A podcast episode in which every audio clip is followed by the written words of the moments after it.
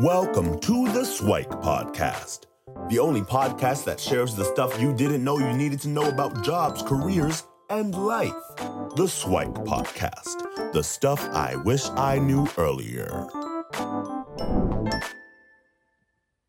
Hi, everyone, and welcome to the Swike Stuff I Wish I Knew Earlier, the podcast.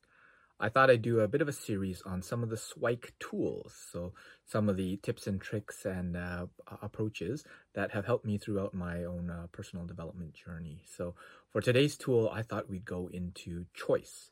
Now, it may not seem like a typical tool, but I believe that having the ability to make a choice is really important. And I think J.K. Rowling sums it up best, where she has a quote that says, it is our choice that show what we truly are far more than our abilities. Well, that was actually Dumbledore saying it to Harry Potter, but J.K. Rowling definitely penned that.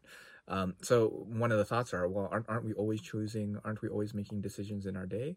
Well, yes and no. So there's research out there that shows that about 40% of what we do out there are habits. Those are things that have been pre-programmed that was a choice way back when, but because we decided to do it again and again and again, then it turned into a habit. So more than half of what we do out there is not really a choice. It's not something we proactively do, not something that we actively think about. It's just something that gets done. And I draw from a quote from Viktor Frankl, who says, between stimulus and response, there is a space. And in that space is our power to choose our response. And in our response lies our growth and our freedom. So for those that know Viktor Frankl, he wrote Man's Search for Meaning, and he was one of the survivors of the Holocaust. And he found that out of the survivors, the ones that had a purpose, had a meaning, and thought of their choices and the things they were doing had a far better chance of surviving. And you can either take a look at a situation and feel that it's for you or against you. And for those to actually automatically have those feelings of, oh, this is going to be horrible, it's not going to work, it's going to be something negative and not going to be helpful, well, that's probably what's going to propagate throughout your life. So if you think about all the stimulus, all the stuff that happens to you, it's neither good nor bad. It's your perception and your choice of the meaning that you assign to it that really makes all the difference. And sometimes those thoughts are automatic, and sometimes they're thoughtful, something that you actually take time to take a look at. So that's that little space that Viktor Frankl talks about, right? So I like to use one of the approaches. I call it the Saint-Far approach. So with a stimulus, something that happens, there's a thought that happens, right? And from that thought drives a feeling, and that feeling turns into an action, and that action gets you your result. So if you think about everything you've ever achieved, it was as a result of a thought, right? And the thing is, if that thought was automatic, then it's something that was habitual, and you don't even know that you were making that decision. And if it's something that's thoughtful, well, that's a conscious decision to make a choice into doing something that potentially serves you or not, right? So going back to choice as a tool, well, are you making active, proactive choices to become the best version of you, to have that life that you've always wanted? And those choices, they're not necessarily easy, right? So there's research out there that we have upwards of like 50,000 thoughts in a day, right? Some of those thoughts are automatic. Some of them are choices that we made as a result of stimulus. And if you think of those those thoughts as little ants, right? So Dr. Daniel Amen has coined the term ants as automatic negative thoughts, right? So you have these 50,000 of them in your head. Well, not all of them are negative. Not all of them are ants.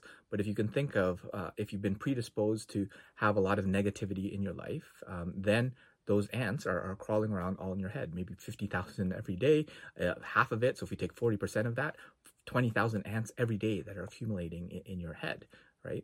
So those choices that you made in the past have created one ant, right? And then that automatic choice creates two ants in the future, and then three, and then it automatically accumulates. And now what you was previously a choice is now a belief that you end up doing, whether it's that you're not smart enough and you get stuck in a fixed mindset, whether it's that you can't possibly get that job or that promotion or make enough money or find the love of your life or whatever it is, it's oftentimes a choice that has manifested itself and reinforced itself often in a negative way that limits you, right? So my thought is, can you break that choice, and can you turn that those negativity into positivity in order to get what you want, right? So and those negative feelings, it's not about not feeling them, right? Because oftentimes what people want to do is, let me get rid of ants, and every time I think of myself feeling something negative, let me not do that. Well, that's probably one of the most challenging things that you can do, because humans are meant to feel, right?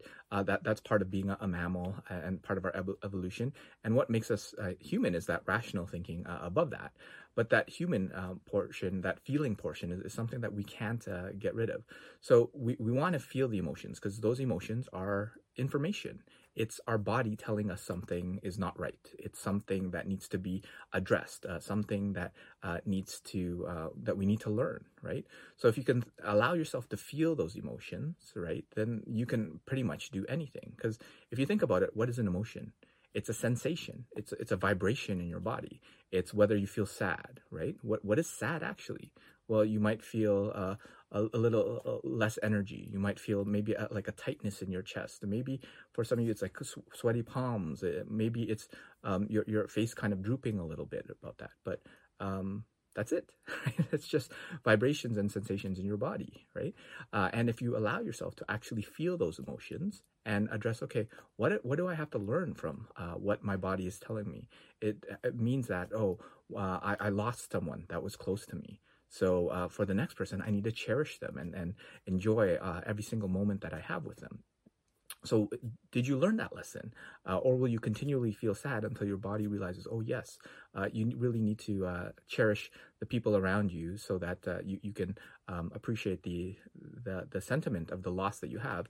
Because if you're sad by something, that means you're probably happy about something else previously. So learning from your emotions and really being able to feel it, the more that you can actually sit with your emotions as if it was a companion with you on your journey, the easier it will be for you to kind of progress along with your life.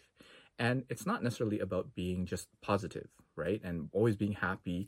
It's really feeling those emotions, right? And sitting there and allowing yourself to be sad, right? And it could be 25% of the time, even 50% of the time, you could be sad, but allowing yourself to deal with those emotions and then moving on from them and saying, okay, I had this emotion. Why? What do I need to learn from it? What can I do instead? And how can I move myself in a way that serves me, right?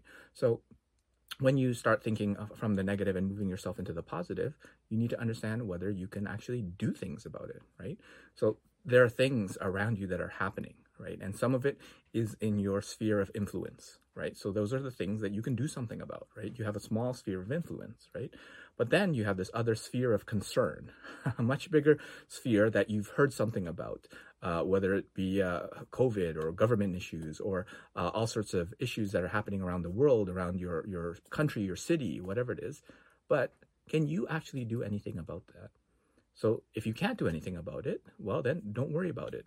And if you can do something about it, well, figure out when. Do you want to do something about it right now, or maybe tomorrow, or sometime later? But if you can get ready to let go of those things that are outside of your sphere of influence and only of your sphere and concern, oftentimes it's good to know about them, but if you can't do anything about it, why bother? So oftentimes the serenity prayer comes to mind, and whether you're religious or not, it doesn't really matter. But the way the prayer goes, it says, grant me the serenity to accept the things that I can't, the courage to change the things that I can, and the wisdom to know the difference, right? And that's the key part, where oftentimes we're so stressed and we put ourselves in such a bad situation because we are focused on those things of concern, but not necessarily focused on what we can influence, right?